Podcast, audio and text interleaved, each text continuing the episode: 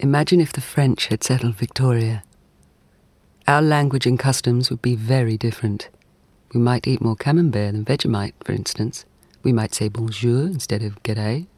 We might live in a state called Napoleon rather than one called Victoria. How different our culture would be if Victoria were a French colony. And it might well have been the case. On Napoleon's orders, the French explorer Nicolas Baudin was charting the southernmost reaches of Australia in 1802, at the same time as the Englishman Matthew Flinders. On the 8th of April 1802, Baudin and Flinders actually met each other in what is now called Encounter Bay. Agreeably, despite the fact that France and England were at war, they were congenial towards each other and swapped supplies. Baudin's voyage does not live in popular Australian imagination in the same way that Matthew Flinders does, and yet Baudin's was an extraordinary voyage.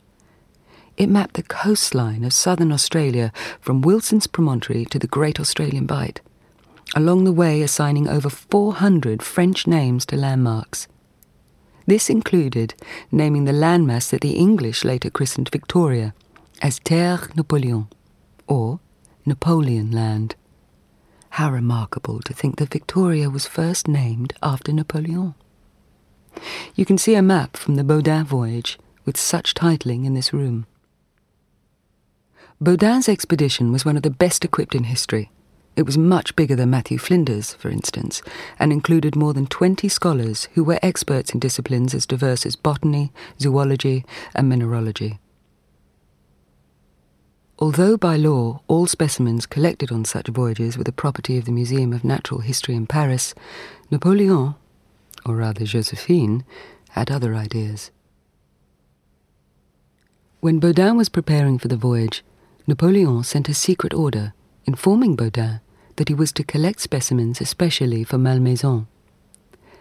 The natural history professors must have been greatly peeved by this favoritism even though the Baudin expedition brought back more than 100,000 specimens for them alone.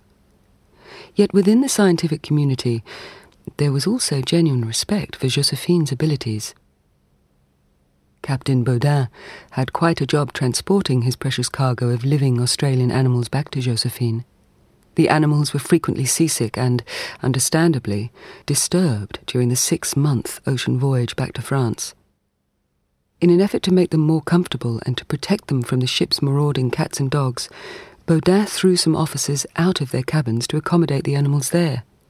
This did not endear him to his seafaring colleagues. Some felt that being unseated by a kangaroo was a little undignified. Some of the animals collected were also very rare, as certain species in Australia were already suffering the impact of white settlement. A black emu from King Island, for instance, which died at Malmaison in 1822, was the last surviving of its kind after seal hunters quickly wiped out the original species. It is astonishing to think that kangaroos once bounded over the lawns of Malmaison, and black swans tootled around the pond in front of the Temple of Love. But these Australian animals did indeed frolic in the grounds of Malmaison for a decade following their arrival in France in 1804.